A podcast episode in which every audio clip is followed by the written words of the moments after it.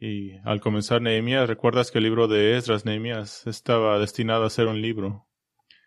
La tradición de separarlos es tan profundamente arraigada que los continuarán separando de nuestras Biblias probablemente para siempre, o de lo contrario, de repente tendríamos 65 libros de la Biblia y luego los juegos triviales de la Biblia serían obsoletos.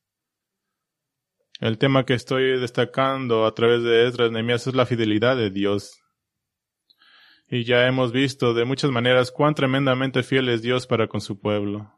Miramos que Dios guarda su palabra, Dios produce obediencia, merece confianza incondicional, Dios otorga pruebas de edificación de la fe, Dios anima a través de su palabra, obra a través de la providencia, un tema importante que volveremos a tocar esta noche, y Dios da gozo en los logros Dios provee pastores apartados, Dios equipa a los pastores apartados y Dios demuestra el déficit del hombre y Dios recibe una humilde confesión. Esta noche me gustaría mostrarles la característica de Dios, de que Dios se mueve a través de una orada planificación, una orada planificación. Dios se mueve a través de una orada planificación. Y esta noche también se nos presenta el hombre que es prominente en el 60% del final de Edras, Nehemías, y ese es Nehemías mismo. Nehemías, su nombre significa Yahweh da consuelo. Es un judío. Es un consejero del rey persa, un hombre, es un hombre piadoso. El Señor había preparado a Nehemías para que fuera el instrumento de Dios para lidiar con la crisis en Jerusalén, que fue una confrontación entre el bien y el mal, y Nehemías sería la punta de lanza para los propósitos de Dios. Nehemías se muestra inmediatamente en estos dos capítulos como un hombre piadoso, un hombre cuya fe en el Señor es real y, y total por sus acciones. Ahora, simplemente para mirar esto, la corriente subyacente en la historia que se desarrolla es que en Nehemías 1 y 2 hay un énfasis, una batalla entre el bien y el mal. Y la palabra hebrea para mal se usa cinco veces y para el bien tres veces. Así que uno de los propósitos de este texto es mostrar que estos eventos van más profundo que solo una esperanza de reconstruir los muros rotos de Jerusalén, sino que fundamentalmente la reputación de Dios está en juego en una batalla invisible entre el bien y el mal. Pero lo que miraremos más por nosotros es que para nosotros como cristianos en el siglo XXI, estos dos capítulos van a ser muy instructivos en cuanto a cómo la providencia de Dios, las obras detrás de escena de Dios para lograr su voluntad en la vida de su pueblo, cómo funciona la providencia de Dios. Así que la pregunta principal es esta, ¿ha ordenado Dios que sus planes se lleven a, cabo por medio de nuestras propias participación? Y ya tocamos eso en la mañana, ¿qué tan envueltos estamos en el plan de Dios? Sabemos que en las escrituras enseñan que Dios es completamente soberano y martillamos esa casa esta mañana con un martillo neumático, pero ¿Interactúa acaso la voluntad soberana de Dios con las acciones humanas? Y si es así, ¿cómo? Creo que esta noche realmente nos ayudará a responder esta pregunta y les dará confianza de que Dios usa sus esfuerzos para lograr sus providencialmente su voluntad soberana. Así que aquí está el punto de todo nuestro tiempo de esta noche y es una oración. Este es todo el punto. La oración y la planificación es el camino a la providencia. La oración y la planificación es el camino a la providencia. Ese es también nuestro esquema para esta noche y comencemos con la parte de la oración. La oración es el camino a la providencia. Nehemías va a orar una oración de desesperación, pero necesitamos conocer la situación que lo llevó a esa oración. Nehemías capítulo, Nehemías 1, 1, dice palabras de Nehemías, hijo de Acalías, en el mes de Kisleu, en el año veinte del rey Artajerjes de Persia, estando yo en la fortaleza de Susa, vino Ananí, uno de los de mis hermanos, con algunos hombres de Judá, y les pregunté por los judíos, los que habían escapado y habían sobrevivido a la cautividad y por Jerusalén. Y me dijeron, el remanente, los que sobrevivieron la cautividad allá en la provincia, están en gran aflicción y aprobio, y la muralla de Jerusalén está derribada y sus puertas quemadas a fuego. Así que estos tres versículos describen las circunstancias que llevaron a la, a la participación de Nehemías en las vidas y las circunstancias desesperadas de los judíos en Jerusalén y en el área circundante a Judá. Y recuerde que vimos en Esdras 9:10 que la bendición del Señor había sido retirada de los judíos porque una vez más estaban violando el convenio con Dios al casarse con los pueblos idólatras paganos que los rodeaban. Y así que es lo que miramos aquí fue un desastre en tres niveles. Esto es terrible. En el primer nivel, Nehemías preguntó a la representación que le llegó en Susa, y Susa era la capital invernal del rey Artajerjes. Les preguntó sobre los judíos y por extensión sus descendientes que habían regresado del exilio. El representante respondió que la gente estaba en grandes problemas y vergüenza, estaban en apuros, calamidad. Y esta calamidad había causado que los judíos fueran un reproche, una broma, una vergüenza ante los enemigos del pueblo de Dios que vivían a su alrededor. Segundo nivel de este desastre, el muro de Jerusalén había sido derribado y las, las puertas quemadas, lo que significa que el templo y la ciudad era completamente vulnerable al ataque o la destrucción. Habían, habían estado doce años reconstruyendo el templo. Así que hay un tercer nivel de desastre. ¿Por qué no habían comenzado la reparación de las murallas y las puertas de la ciudad? Bueno, yendo hasta Esdras 4, vimos una imagen del lapso de tiempo de las comunicaciones de varios reyes persas, incluido el actual Artajerjes, que había sido convencido por los enemigos de Israel que si los muros y las puertas se completaban, una vez más Jerusalén se rebelaría. Entonces, aunque la reconstrucción del templo había comenzado sin más oposición, las murallas y puertas que habían sido destruidas tal vez por segunda vez, aún estaban bajo el edicto para no ser reconstruidas. Por lo tanto, se necesitaría un decreto del rey para reconstruir los muros y las puertas de Jerusalén sin oposición. Bueno, Nehemías entendió qué gran situación era esto. Y Nehemías 1.4 dice, cuando oí estas palabras me senté y lloré hice duelo algunos días. Y estuve ayunando y llorando delante del Dios del cielo. Nehemías fue sorprendido por el golpe inicial de escuchar que después de todas estas décadas que los judíos habían regresado a Jerusalén, ochenta años más o menos, todavía no tenían una ciudad segura y todavía eran objeto de burla, desdén, estaban en peligro por parte de los pueblos vecinos. Y sin duda, una de las razones por las que los judíos habían comenzado a casarse con los pueblos circundantes fue que por un sentido de desesperación, una forma de mantener la paz a toda costa, que si ibas a ser invadido por una tribu, y si tienes hijos de ellos, pues no lo harían. Así que Nehemías se sentó, lloró e hizo duelo por días. Estaba en un intenso dolor que lo, que lo llevó a un tiempo de ayuno y oración. Fue conducido por esta tragedia a la única fuente de esperanza y consuelo que tenía, el de tener todo lo que lo demás en su vida, incluido su sustento físico y, orar. Y aquí está la oración de Nehemías. Nehemías 1.5 dice, Y dije, Te ruego, oh Señor del cielo, el grande y temible Dios, que guarda el pacto y misericordia con aquellos que lo aman y guardan sus mandamientos, que estén atentos tus oídos, abiertos tus ojos para oír la oración de tu siervo, que yo hago ahora delante de ti día y noche, por los israelitas tus siervos, confesando los pecados de los israelitas hemos cometido contra ti Sí, yo y la casa de mi padre hemos pecado, hemos procedido perversamente contra ti, no hemos guardado los mandamientos, ni los estatutos, ni las ordenanzas que mandaste a tu siervo Moisés. Acuérdate ahora de la palabra que ordenaste a tu siervo Moisés, si ustedes son infieles, yo los dispersaré entre los pueblos. Pero si se vuelven a mí, guardan mis mandamientos y los cumplen, aunque sus desterrados estén en los confines de los cielos, de allí los recogeré y los traeré al lugar que he escogido para hacerme orar mi nombre allí. Ellos son tus siervos y tu pueblo, los que tú redimiste con tu gran poder y tu mano poderosa. Te ruego, oh Señor, que tu oído esté atento ahora a la oración de tu siervo y a la oración de tus siervos que se deleitan en reverenciar tu nombre. Haz prosperar hoy a tu siervo y concédele favor delante de este hombre. Y hay una nota aquí. Dice, era copero del rey. No tomaré mucho tiempo en esta oración porque nos vamos a enfocar exclusivamente en ella la próxima noche del Día del Señor.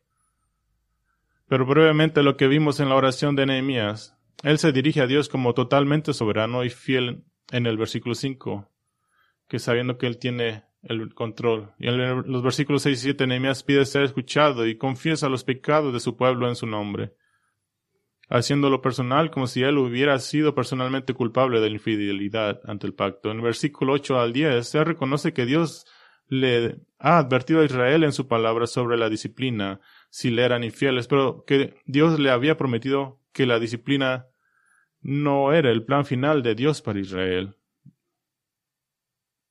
En el versículo 11, basado en la palabra inmutable de Dios, Nehemías expresa confianza en que el Señor contestará su oración. Ahora, dado que el punto de este mensaje es que la oración y la planificación es el camino a la providencia, y dado que entendemos que la soberanía de Dios se extiende a, cada detalle de todo lo que sea, entonces la pregunta obvia para nosotros es si Dios es soberano, entonces ¿por qué orar y por qué planificar? Creo que es una pregunta justa. Quiero centrarme en la pregunta ¿por qué orar? La oración realmente cambia las cosas. Es la oración realmente cambia las cosas. En lugar de ver esto como una pregunta, si Dios es soberano, ¿por qué orar? Es mejor ver el tema como una tensión. Dios es soberano, debes orar. Y no tratas de mezclarlos, no tratas de, eh, de revolverlos. Dios es soberano, debes orar. Así que vamos a empezar a tratar de no resolver esa tensión. Dejemos que esa tensión se mantenga en lugar de tratar de resolverla en una publicación de redes sociales. No es posible. Deje que se mantenga y mire cada lado por separado. En un lado de la tensión Dios es soberano. Este es un repaso de lo que esta mañana miramos, pero aparentemente Dios quería que realmente nos concentremos en su soberanía hoy. Deje mostrarle esto en tres formas. Primero, Dios decretó la creación. Dios decretó la creación. Efesios 1.11 Dios obra todas las cosas según el consejo de su voluntad. Esta palabra consejo es, planes, son los, surge de la decisión que Él ha hecho. Estas cosas incluyen cosas tanto buenas como malas. Sin embargo, Dios no es tocado por el mal, ni el mal nunca lo impacta de ninguna manera. Dios decidió libremente en la eternidad pasada crear el universo y el decreto de la creación incluye la redención de los pecados antes de que hubiera pecado. Efesios 1.4 dice, Él nos eligió antes de la fundación del mundo para que seamos santos e irreprensibles ante Él. Tú ni siquiera existías, aun así Dios te eligió. Todos los eventos en el universo están incluidos en este plan. No hubo sorpresa en Génesis 1.1. No dice excepto por esto y esto. No hubieron sorpresas ni giros repentinos a la izquierda o ajustes para Dios. Proverbios 16:33 dice la suerte se echa en el regazo, pero el Señor viene, del Señor viene toda la toda decisión. Entonces Dios decretó la creación. Segundo, Dios hizo la creación. Segundo es Dios hizo la creación. Cuando Dios hizo la creación declaró que todo era bueno, muy bueno. Él ha reclamado sus derechos totales sobre su creación en virtud de haberla creado. Romanos 9:20 al 21 dice al contrario, ¿quién eres tú hombre? Quien le contesta a Dios, dirá acaso el, objeto moldeado al que lo moldea, ¿por qué me has hecho así? ¿O no tiene el alfarero derecho sobre el barro de hacer de la misma masa un vaso para uso honorable y otro para uso ordinario? Incluso más amplio, en Salmo Salmo 24.1 se refiere a todo. Dice, del Señor la tierra y todo lo que hay en ella, el mundo y los que en él habitan. Así que Dios creó, decretó la creación, Dios hizo la creación. Dios decretó la creación, Dios hizo la creación y tercero, Dios gobierna la creación. Él gobierna la creación. ¿Cómo lo hace? Déjame darle cuatro formas. Él gobierna sobre toda la creación en un sentido general. Primero que nada, que nada, Salmo 103, 19 dice, el Señor ha establecido su trono en los cielos y su reino domina sobre todo. Y sé que está el argumento que dice, bueno, no siento que Él está gobernando sobre la tierra. Créeme, Él está gobernando sobre la tierra, pero está dejando, por su voluntad, que el príncipe de este mundo rija aquí. No hay punto sobre la eternidad que, que Dios está moviendo sus manos diciendo, ay, no puedo creer que se haya salido de control. Él gobierna sobre toda la creación en un sentido general. La segunda forma es que Él gobierna sobre la naturaleza. Él gobierna sobre la naturaleza. En Job 37, el joven Eliú proclama que Dios gobierna sobre toda la naturaleza. El trueno, el relámpago, la nieve, la lluvia, los animales, las temperaturas, todos los fenómenos naturales están bajo su control. La tercera forma es que, que Él gobierna, Él gobierna sobre la historia. Él gobierna sobre la historia. Salmo 22, 28 dice, porque del Señor es el reino y Él gobierna las naciones. ¿Qué quiere decir eso? Que nadie está en poder sin que Dios lo desee. No hay una elección en nuestro país que Dios dijo, ay, no, no pensé que eso pasaría. Él gobierna sobre la historia. La cuarta forma en que Él gobierna, Él gobierna sobre las vidas individuales. Él gobierna sobre las vidas individuales. Salmo 75, 7 dice, sino que Dios es el juez, a unos, a uno humilla y a, otro ensalza. Y claro, ya sabemos Romanos 8, 28 que dice, y sabemos que para los que aman a Dios todas las cosas cooperan para bien. Esto es para los que son llamados conforme a su propósito. Así que la escritura claramente presenta a Dios como soberano. Dios decretó la creación, Dios hizo la creación, Dios gobierna la creación. Pero el otro lado de esta atención, Dios es soberano, la otro lado es debes orar. Debes orar. Y déjame darte dos razones para orar. Y estas son obvias. La primera razón, la escritura ordena la oración. Podemos hacer lo que hicimos esta mañana. Le puedo leer cientos de, de pasajes, pero le voy a dar unos. Mateo 5:44 dice, pero los yo les digo amén a sus enemigos y oren por los que los persiguen. Lucas 6:28 dice, bendigan a los que los maldicen, oren por los que los insultan. Mateo 6:6 dice, pero tú cuando ores, entra en tu aposento y cuando hayas cerrado la puerta, ora a tu Padre que está en lo secreto. Primera Tesalonicenses 5:17, oren sin cesar. Esta es la idea de vivir una vida donde estás respirando la oración, estás en constante comunión con Dios. Filipenses 4:6 dice, por nada estén afanosos. Antes bien en todo mediante oración y súplica con acción de gracias sean dadas a conocer tus peticiones delante de Dios. Así que la primera razón por la que tenemos que orar es porque la escritura lo manda. La segunda razón es que la escritura caracteriza la oración. La escritura caracteriza la oración. Casi todos los personajes principales de la escritura se caracterizan por la oración. Enoch, Noé, Abraham, Jacob, Moisés, Samuel, Daniel, David, Esdras, Nehemías, Jesús, Pablo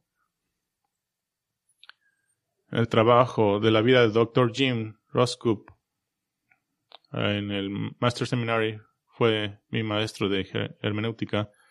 Él pasó más de 20 años trabajando en hacer un análisis y su análisis era un análisis exegético y un ensayo expositivo sobre cada oración en la Biblia.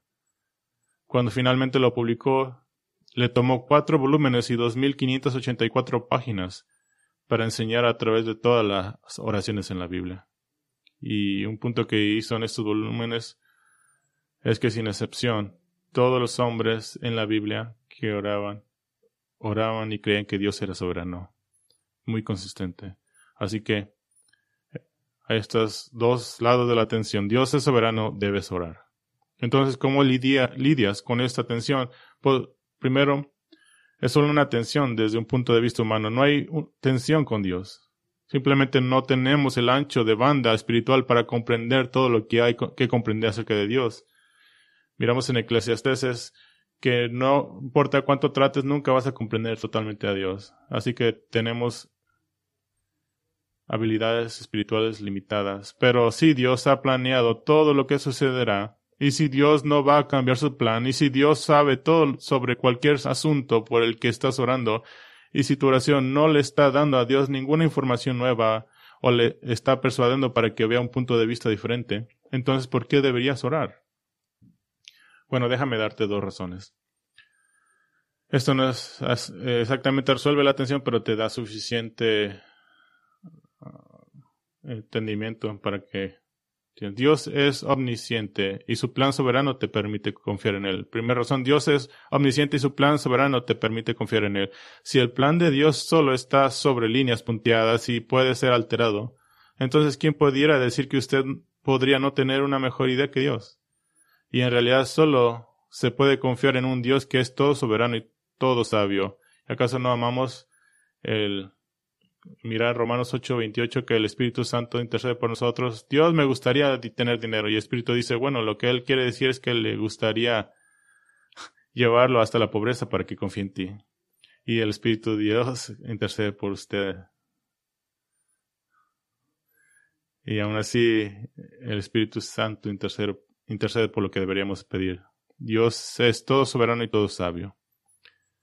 Hay una segunda razón. Dios gobierna su creación principalmente a través de causas secundarias. Dios gobierna su creación principalmente a través de causas secundarias. Porque es que la Tierra rota alrededor del Sol, porque Dios lo empezó y va según las leyes de la física que Él puso. Una tormenta está bajo la mano soberana de Dios, pero hay causas secundarias para esa tormenta que podemos ver. Dios nos unió a mí y a mi esposa, pero hubo una causa secundaria usada por Dios. La oración es una causa mm, secundaria importante y estas oraciones también son partes del decreto de Dios. Dios ha decretado que tú ores por las cosas que son de su voluntad. Entonces llegas a una pregunta filosófica, pero si y si no hubiera orado, entonces eso fue parte del decreto de Dios y habrá consecuencias que acompañan a la falta de oración. La oración es un medio para lograr la realización del decreto de Dios. El Señor nos enseñó a orar en Mateo 6, hágase tu voluntad, pero también nos enseñó a pedir, danos hoy nuestro pan de cada día. El Señor del universo que creó todas las cosas dijo que debemos de pedirle algo que Él ya sabe que nos va a dar. Ana en 1 Samuel, Ana no sabía que Dios había decretado soberanamente darle un hijo, Samuel, pero ella oró por un hijo y él le respondió su oración. Si lo puedo poner de esta forma, y espero que esto se quede con usted. La soberanía divina es la esfera, la arena, es el lugar, me gusta la palabra arena, en la que opera la oración no es que es una especie de competición entre la soberanía y la oración, pero la, la oración no es una especie de competencia que lucha contra la oración.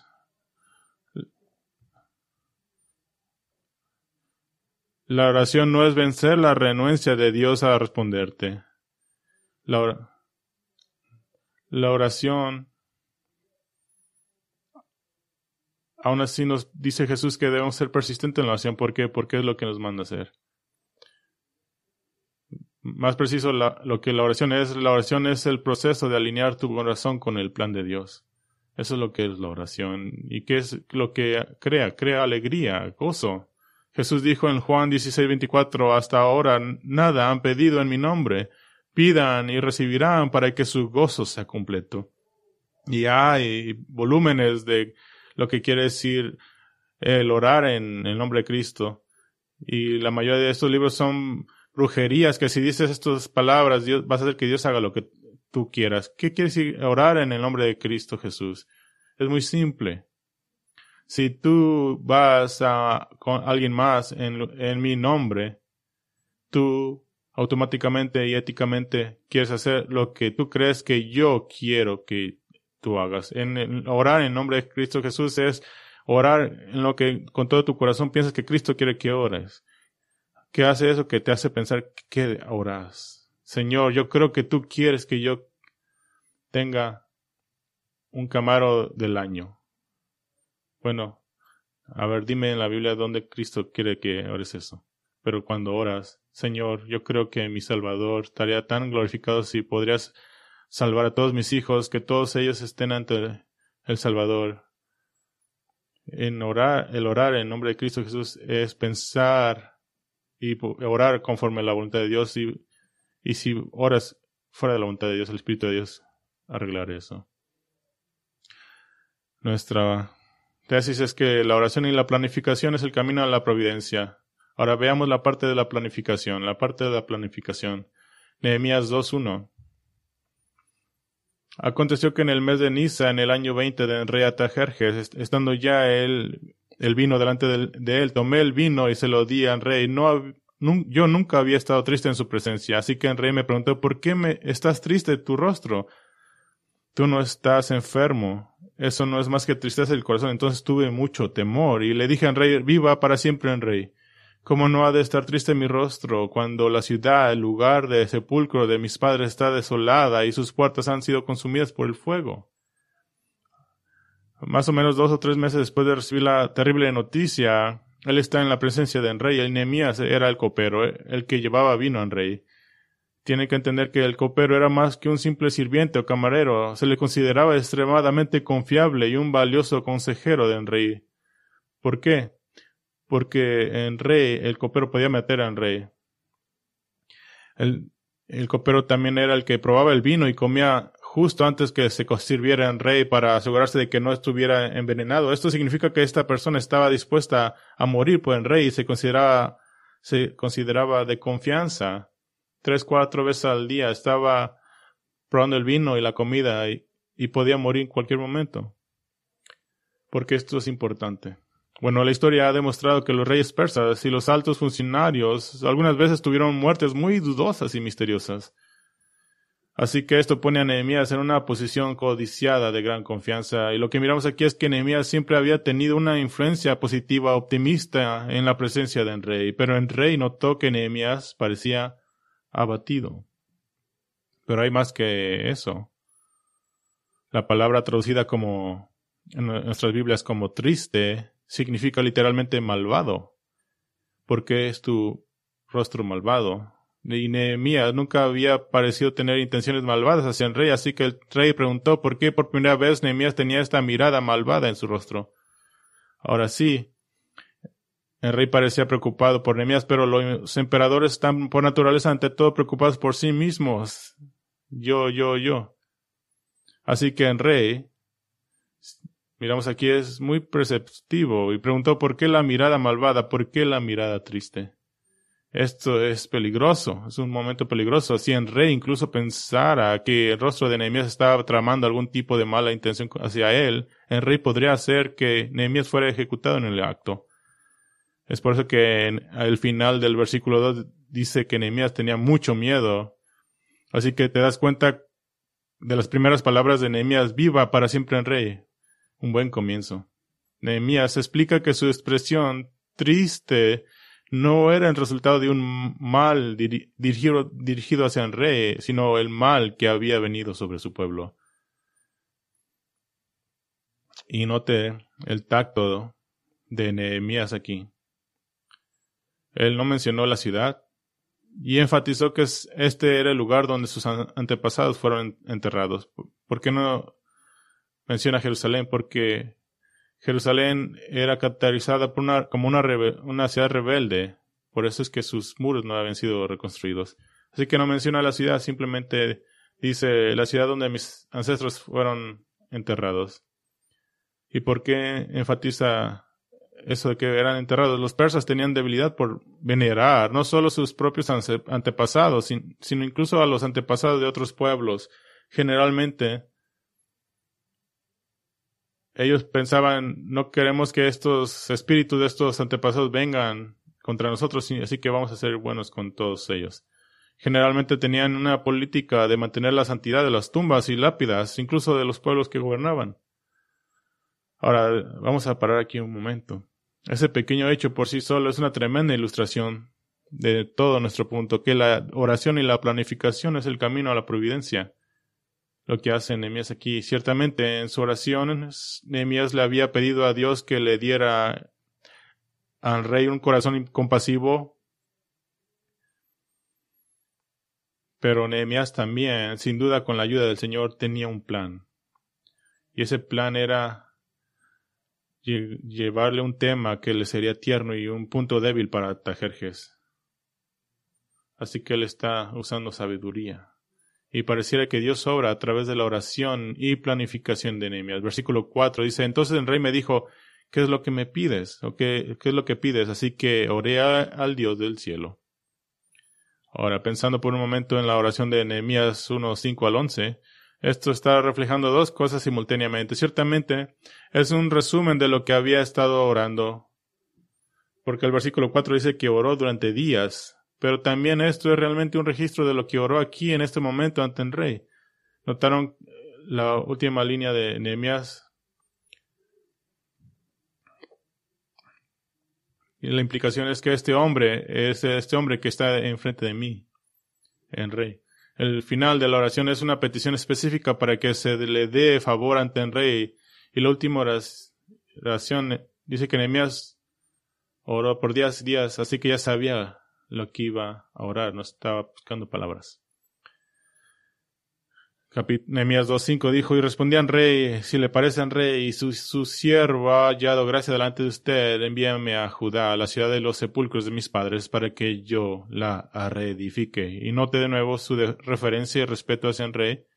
Si le place al rey, y si su siervo ha hallado gracia delante de usted, y luego hace su audaz petición de ser enviado a Judá para reconstruir los muros sin puertas derribadas de Jerusalén. Y Nehemías todavía no menciona la ciudad de Jerusalén esto es inteligente.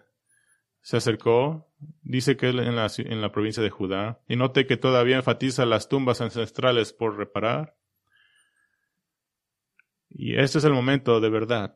Aquí en rey todavía no le ha concedido la petición de Nehemías, al menos no lo ha matado, así que eso parece alentador. Pero ahora en rey muestra su intención de ayudar, dependiendo precisamente de lo que Nehemías estaba pidiendo. Versículo 6 dice, entonces el rey me dijo, estando la reina sentada junto a él, ¿cuánto durará tu viaje y cuándo volverás? Y le agradó al rey enviarme y yo le di un plazo fijo. Nehemías miró que la decisión estaba dependiendo en algo específico y, y algo aquí. Los eruditos, nota aquí es que los eruditos se han preguntado durante mucho tiempo qué sucedió entre el rey y la reina que estaba sentado junto a él, pero el hecho de que mencionó su presencia indica que ella tenía cierta influencia sobre la decisión del rey. El texto dice que la reina estaba al lado de él. Era parte de su decisión. Pero ahora, Nehemías, Nehemías apunta hacia la luna, le dio la mano y se tomó hasta el codo, por así decirlo. Versículo 7 dice, y y le dijo al rey, si le agrada al rey, que se me den cartas para los gobernadores de las provincias más allá del río, para que me dejen pasar hasta que llegue a Judá, y una carta para Asab, guarda del bosque de rey, a fin de que me dé madera para hacer las vigas de las puertas de la fortaleza que están junto al templo, para la muralla de la ciudad, y para la casa del a la cual iré. Y el rey me lo concedió, porque la mano bondadosa de mi Dios está sobre mí. ¿Qué pedía? No mucho pidió cartas de protección mientras pasaba por naciones hostiles Judá y pidió madera. Pidió cartas de protección mientras pasaba por naciones hostiles a los judíos y pidió una carta a Saf, un judío que fue por siempre el guardia del rey para que le diera toda la madera que también necesitaba. Necesitaba la madera para tres propósitos construir una fortaleza para proteger el templo, usarla para sostener los muros de piedra durante la construcción y para construir la casa del gobernador en la que Nehemías viviría personalmente. Y te dices cuenta una vez más del tema que atraviesa a todo Esdras Nehemías, la fidelidad de Dios. Sí, el rey concedió la petición de Nehemías, pero Nehemías sabe que esto se debe a la buena mano de Dios. Esdras 7.9 porque la, la, mano bondadosa de Dios. 18. Conforme a la mano bondadosa de Dios. Ahora nos adelantamos hasta la partida de Nehemías de la ciudad de Susa y viajando hacia Judá y Jerusalén, y al menos dos líderes de las naciones circuncidantes no estaban contentos. Capítulo 2, Nehemías 2.9 dice, Fui entonces a los gobernadores de, la, de más allá del río y les entregué las cartas del rey. En, en rey también había enviado conmigo oficiales del ejército y hombres de caballo cuando se enterraron Balad, el Oronita y Tobías, el oficial amonita, les disgustó mucho que alguien hubiera venido a procurar el bienestar de Israel. El rey garantizó la seguridad de Nehemías y ratificó que Nehemías iba por la autoridad del rey al enviar un pequeño contingente militar con Nehemías. Ahora, si recuerdan en Esdras 8, tal vez se acuerden cuando Esdras estaba regresando, rechazó cualquier oferta de ayuda militar para que se pudiera demostrar que Dios los estaba protegiendo. Pero la situación de Nehemías era diferente. Nehemías iba a llegar ante los problemas y la autoridad del rey tendría que ser vista claramente. Sanbalad era el gobernador del pueblo de Samaria al norte y, es diferente al de los samaritanos que vivían en la época de Jesús. Y Tobías era un funcionario amonita al este de Jerusalén. Estos eran hombres malvados porque Todas las personas que se oponen a, Israel en las escrituras se caracterizan como hombres malvados. Y estos hombres van a hacer todo lo posible para detener a Nehemías con, edicto de rey o sin él. Y ahora Nehemías va a inspeccionar la situación, pero no va a revelar su plan todavía. Sintió que era mejor no mostrar sus cartas, por así decirlo, hasta que supiera todo lo que estaba involucrado. Tenía información general de que el muro y las puertas estaban rotos y quemados, pero necesitaba verlo por sí mismo. Nehemías 2.11 dice, Llegué a Jerusalén y después de estar allí tres días, me levanté de noche y yo y unos pocos hombres conmigo, pero no informé a nadie lo que Dios había puesto en mi corazón que hiciera por Jerusalén. No llevaba conmigo ningún animal excepto el animal sobre el cual yo iba montado. Salí de noche por la puerta del valle hacia la fuente del dragón, hacia la puerta del muladar, inspeccionando las murallas de Jerusalén que estaban derribadas y sus puertas que estaban consumidas por el fuego. Pasé luego hacia la puerta de la fuente y hacia el estanque del rey, pero no había lugar para que pasara mi cabalgadura. Así que subí de noche por el torrente e inspeccioné la muralla. Entonces entré de nuevo por la muralla del valle y regresé. Los oficiales no sabían a dónde yo había ido ni qué había hecho. Tampoco se lo había hecho saber todavía a los judíos, ni a los sacerdotes, ni a los nobles, ni a los oficiales, ni a los demás que había, hacían la obra. Ahora, ¿por qué Nehemías guardaría su pensamiento y su plan para sí mismo en esta etapa? Vino todo este camino, 900 millas para esto. Incluso guardó su plan de los más altos funcionarios judíos en Jerusalén. ¿Por qué lo guardaría como un secreto hasta este punto? ¿Recuerdas a Tobías, el malvado amonita que inmediatamente se opuso a Nehemías? Vayamos a Nehemías 6, 17. Nehemías 6, 17.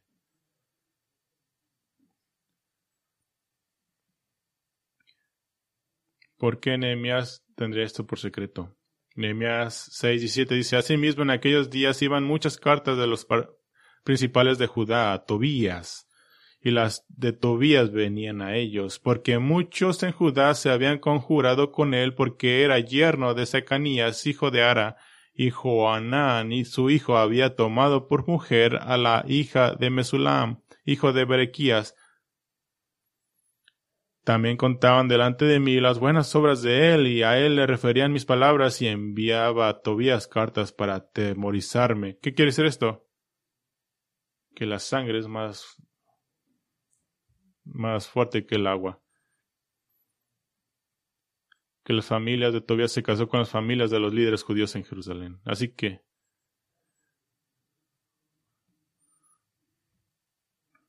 Así que Nehemías tenía que ser astuto y sabio y no revelar sus intenciones hasta que pudiera obtener un, amplio apoyo. Así que fue montado en un animal. Comenzó en la esquina sureste de la pared, dando la vuelta al, hasta que la pared está tan rota que pudo cruzarla. Ahora sabía el alcance de las reparaciones que se necesitaban. Ya sabía lo que se necesitaba hacer, era masivo. Y sabía que la oposición iba a venir de afuera de los judíos y que la oposición iba a venir de dentro, de los nobles y de los líderes. En lugar de simplemente juntarse con los pocos líderes que estaban en oposición a él, se juntó con toda la gente, los judíos, los nobles y los oficiales, y con todos ellos les dio su proposición de construir. ¿Por qué lo haría? Porque si mantenía sus intenciones privadas solo tratando de obtener el apoyo de unas personas que nunca lo apoyarían, el proyecto nunca vería la luz del día. Ahora vemos el fruto Hemos hecho la parte de oración y la parte de planificación. Ahora vemos el resultado. La oración y la planificación es el camino hacia la providencia. Aquí está la providencia de Dios obrando. Nehemías 2.17. Les dije, pues vosotros veis el mal en que estamos, que Jerusalén está desierta y sus puertas consumidas por el fuego. Venid y edifiquemos el muro de Jerusalén y no estemos más en oprobio. Entonces declaré como la mano de Dios, de mi Dios había sido buena sobre mí. Y asimismo las palabras que el rey me había dicho y, dijeron, levantémonos y edifiquemos, así esforzaron, así esforzaron sus manos para el bien. Nehemías alentó al pueblo a que la mano de tantas personas se moviera si te juntas con pocas personas, eh, iba a morir ese plan, pero si te juntan con miles de personas, iba a funcionar. Así que Nehemías alentó al pueblo a que la mano de la providencia de Dios había estado con él y que en rey había hallado el camino para este proyecto. Y el pueblo en su conjunto respondió correctamente a la obra de Dios, aunque iba en contra de lo que querían los influyentes líderes de su alrededor. Hay una lección importante aquí que vale la pena tomar un pequeño punto para considerar. La iglesia de Jesucristo a veces estará plagada por aquellos que quieren complacer a los poderosos más de los que quieren agradar a Dios. Y he escuchado mucho esto más de lo que quisiera hacerlo. Hay una frase de doble filo que a menudo se usa en entornos de las iglesias para describir a ciertas personas y familias. Se dice que son influyentes. Este no es un apodo inherente malo o bueno, es una palabra. La definición bíblica de influyente es la de un líder piadoso que lidera en virtud de un oficio o en virtud de establecer un ejemplo poderoso o piadoso. Este es influyente porque cómo vive su vida. Esa es la clase de influencia que hace una iglesia sana y fuerte. Pero en mi estimación, en mi opinión, la mayoría de las veces influyente tiene connotaciones de no disgustes a esta persona porque son amigos de muchos miembros de la iglesia o dan mucho o tal vez lo peor de todo está relacionado con algún líder. No, los pastores de la iglesia deben hacer lo correcto ante el Señor y nunca mostrar imparcialidad por alguien, sea porque alguien se ha posicionado como influyente. esta es la razón por la cual la amonestación de Pablo en Filipenses 2 es tan importante para la iglesia. Por tanto, si hay algún estímulo en Cristo, si hay algún consuelo de amor, si hay alguna comunión del Espíritu, si hay algún efecto y compasión, hagan completo mi gozo, siendo del mismo sentir, conservando el mismo amor, unidos en espíritu, dedicados a un mismo propósito. No hagan nada por egoísmo o por vanagloria, sino que con una actitud humilde cada uno de ustedes considere al otro como más importante.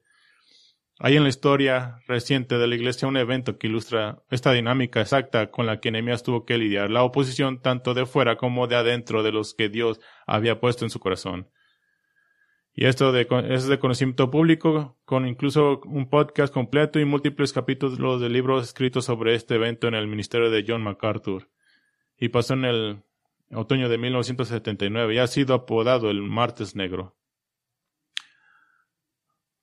Ocurrió en una reunión habitual de personal de los, de los martes en la que casi todo el personal, invalentándose por algunos ancianos laicos, esencialmente le dijo a John MacArthur que estaban hartos de él y su ministerio particularmente, exigiendo que compartiera el púlpito más con ellos. Ellos querían más para sí mismos y se sentían empoderados por ancianos laicos manipuladores para exigirlo y fueron antipáticos incluso hasta el punto de decirle a John MacArthur que si él pensaba que ellos eran sus amigos, él aún, él aún tenía muchas otras cosas por venir. Desafortunadamente este tipo de cosas no es infrecuente. He aconsejado personalmente a numerosos pastores sorprendidos por sus propios líderes, pero aparentemente John tomó una página del ejemplo de Nehemías, porque en lugar de simplemente tener muchas reuniones privadas desconocidas para resolver la situación, predicó sermones increíblemente audaces y contundentes por dos domingos por la mañana y dos domingos por la noche toda, a toda la iglesia, llamados Cómo destruir a la iglesia Grace. No reveló tantos detalles como para calumniar a ninguna persona individual y sin embargo reveló lo suficiente como para poder compartir la carga de toda la iglesia pero es la serie de mensajes más francamente honesta y ante una iglesia sobre la iglesia misma que he escuchado poderosa y convincente en muchos sentidos, inculcando un terror al nunca poner los intereses personales por encima de la agenda de Cristo. Y el punto básico de estos cuatro mensajes fue que cuando el deseo personal, los deseos y el poder se vuelven más importantes que complacer al Señor de la iglesia, entonces una iglesia puede ser quemada en sentido figurado en cuestiones de semanas o meses y para su información en los años siguientes cada uno de los hombres involucrados se arrepintió y restauró su relación. Pero eso es casi inaudito, llevar el desafío a toda la iglesia. Sin embargo, eso es precisamente lo que Nehemías hizo. No tuvo juntas privadas donde le dijo a sus oponentes, espero que Dios me ha, espero que vean que Dios, que vean que Dios me ha llamado a hacer la obra. No, sino que le dijo a toda la congregación, Así que tuvo esta junta, pero había chismosos presentes. Versículo 19. Nehemías 2.19. Pero cuando lo oyeron Sanballat, Oronita, Tobías el siervo de Amonita y Gesem el árabe hicieron encarnios de nosotros y nos despreciaron, diciendo, ¿qué es esto que hacéis vosotros? ¿Os rebeláis contra el rey? Y en respuesta les dije, al Dios de los cielos, Él nos prosperará y nosotros, sus siervos, nos levantaremos y edificaremos, porque vosotros no tenéis parte ni derecho ni memoria en Jerusalén. ¿Y cuán necesita, cuánto necesita el pueblo de Dios líderes que determinen defender la voluntad de Dios y excluir a aquellos que se niegan a hacerlo? Cuando los malvados influyentes no se salen con la suya, reúnen partidarios. Ahora Zambalat y Tobías se unen a Gesham, el árabe que controlaba la región del sur de Jerusalén. Y como todos los hombres malvados que tratan de frustrar la obra de Dios, trataron de intimidar y amenazarlos. Pero la respuesta de Nehemías fue simplemente poner todo el crédito y toda la gloria a los pies de Dios y proclamar que Dios estará con ellos. Y quiero que noten esto, no hay invitación de Nehemías, no hay ay, tratemos todos de llevárnosla bien. No, él dijo, no tienes derecho en Jerusalén. De hecho, la palabra no tienes derecho en Jerusalén quiere decir nadie ni siquiera se acordará de ustedes. Muy duro. Pero qué victoria, qué deleite ver a un hombre piadoso defender lo que es correcto a pesar de la oposición. Ahora, ¿qué significa esto para usted? Que la oración y la planificación son el camino de la, a la providencia. Quiero darles tres aplicaciones relacionadas con crecer en semejanza a Cristo. El camino a la cruz de Nehemías 1.2 y el camino al reino venidero de Cristo. queremos llegar a estos tres puntos siempre en estas Nehemías. ¿Cómo crezco, crezco a la imagen de Cristo? Bueno, una de las mayores alegrías de la vida cristiana es, el, es la de ver la obra del Señor de mirar hacia atrás y ver cómo Dios se movió y trabajó incluso a través del dolor, el sufrimiento y la angustia por ciertas cosas en tu vida, que Dios estaba trabajando todo el tiempo. Creo que todos hemos tenido esos momentos en recordar que la providencia de Dios es un deleite cuando miras hacia atrás en una situación difícil y ves la buena mano de Dios sobre ti en todo momento. Y tiene lo que un teólogo llamó llamó un momento de, oh sí, claro, estaba, estaba Dios obrando en mi vida. Y si tú, si tú estás orando y si haces planes sabios en lo mejor de tu habilidad, ¿a, ¿a, qué igual a eso? Eso igual a tener paz y contentamiento. Escucha las palabras que escribió nuestro amado hermano Charles Spurgeon. Qué agradable es flotar a lo largo de la corriente de la providencia. No hay forma de vida más bendecida que una vida de dependencia a un Dios que guarda el pacto. No nos preocupamos porque Él se preocupa por nosotros. No tenemos problemas porque, porque echamos nuestras cargas sobre el Señor. ¿Te has dado cuenta de eso? Qué agradable es flotar a lo largo del arroyo de la providencia. ¿Y qué hay del camino a la cruz?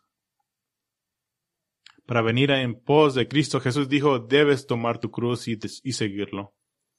Como cristiano no solo encontrarás el mal, sino que atraerás el ataque espiritual. Si quieres vivir piadosamente. Nehemías nunca retrocedió, sino que siguió el principio que se encuentra en Romanos 12, 21 y, Primera de Tesalonicenses 5.15 de que vencemos al mal y los desastres que provienen de él haciendo que el bien no está hablando solamente de hacer cosas buenas a gente mala, sino que cuando la gente mala hace cosas malas a ti, tú haces las cosas que Dios te pide que hagas. Continúas haciendo el bien, haciendo lo que es correcto ante el Señor, primero a través de la oración y después a través del planeamiento, y verás la presencia de Dios obrando. Y si tu oración y si tu planificación es genuinamente para el honor y la gloria de Cristo, entonces puedes esperar ver al Señor moviéndose y trabajando de maneras maravillosas. Y en realidad una vida cristiana efectiva y fiel debe caracterizarse por el ser capaz de contar cada vez más y más historias de cómo oraste y cómo planeaste y de cómo el cuidado y la sabiduría de Dios brillaron en tu vida una y otra vez cómo se mostró en tu vida la gracia de Dios una y otra vez. Que cada uno de ustedes, al final de su vida, debería de tener una autobiografía titulada Cómo la oración y la planificación condujeron al camino de la providencia de Dios. Cada uno de ustedes. ¿Y qué hay del camino al reino venidero de Cristo? No sé usted, Pero hay un elemento de injusticia e indignación en que, en esta historia, en que Nehemías, un hombre que sigue al Dios viviente del universo, tenga que pedir humillado permiso a un rey pagano para hacer algo tan simple como reconstruir un muro. Pero no siempre será así. Isaías 59 habla de la segunda venida del Mesías. En Isaías 59, 17 dice, se puso la justicia como coraza y el casco de salvación en su cabeza, con vestidura se puso ropas de venganza y se envolvió de celo como de un manto, conforme a los hechos, así él pagará. Furor para sus adversarios, justo pago para sus enemigos, a las islas dará su pago. Y temerán desde el occidente el nombre del Señor y desde el nacimiento del sol su gloria, porque Él vendrá como torrente impetuoso que el viento del Señor impulsa y vendrá un redentoración. Y a los que se aparten de la transgresión en Jacob, declara el Señor. Y cuando en redentor vengación, cuando Cristo regresa a Jerusalén, ¿qué sucederá? Bueno, Isaías 61.4 dice, Entonces reedificarán las ruinas antiguas, levantarán los lugares devastados de antaño y restaurarán las ruinas, las ciudades arruinadas, los lugares devastados de muchas generaciones. Esta vez no porque Dios providencialmente de, detrás de escenas trabaja en el corazón de un rey pagano, sino porque el rey de todos los reyes ha llegado y ha decretado que su ciudad, Jerusalén, será reconstruida. De hecho, el Salmo 24 personifica las antiguas puertas de la ciudad como aquellos que vigilan y están felices de ver al rey entrar en la ciudad.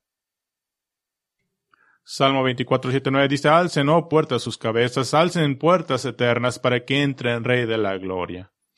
¿Quién es, este, ¿Quién es este rey de la gloria? El Señor fuerte en batalla. Alcen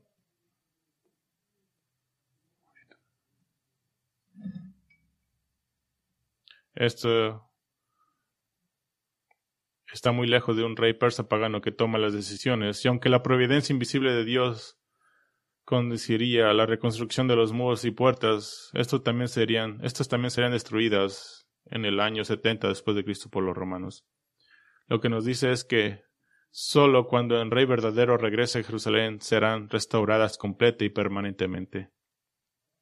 Y esa es la esperanza a la que nos aferramos en el establecimiento del verdadero reino de Dios en la tierra. Así que, ¿qué hacemos mientras tanto? Ora, planifica y flota a lo largo del arroyo de la providencia. Oremos. Nuestro Padre, estamos en este mundo que es un lugar difícil. Y entre más caminamos con Cristo, más anhelamos estar en casa. Entre más anhelamos quitarnos los cargos que tenemos aquí. Y aún así, tenemos esta oportunidad gloriosa de escribir la historia de tu, tu gloria en nuestras vidas cada día. Oro, Señor, por cada persona escuchando esto. Que tenga la valentía de orar fuertemente y valientemente. Que oraciones que estén conforme a tu voluntad, que te traigan gloria. Oro que tengan el valor de planear y ser sabios conforme a su habilidad, para hacer los planes que pongas en sus corazones, para que sean fructíferos. Pero últimamente, Señor, tú estás construyendo en nosotros fe para aquel día en la que la fe será vista. Así que oro por cada persona escuchando esto, cada persona en este, este lugar y en línea, Señor, que puedan ser llenos de un sentido de paz y contentamiento, que como ellos y mientras ellos oran y planean, tu providencia ganará cada vez, y que tú harás exactamente lo que tú soberanamente has decretado a través de su oración y su planeamiento. Y que al final de todas las cosas miraremos hacia atrás y nos maravillaremos a tu voluntad y estaremos maravillados por su soberanía. Lo pedimos en el nombre de tu Hijo Jesucristo. Amén.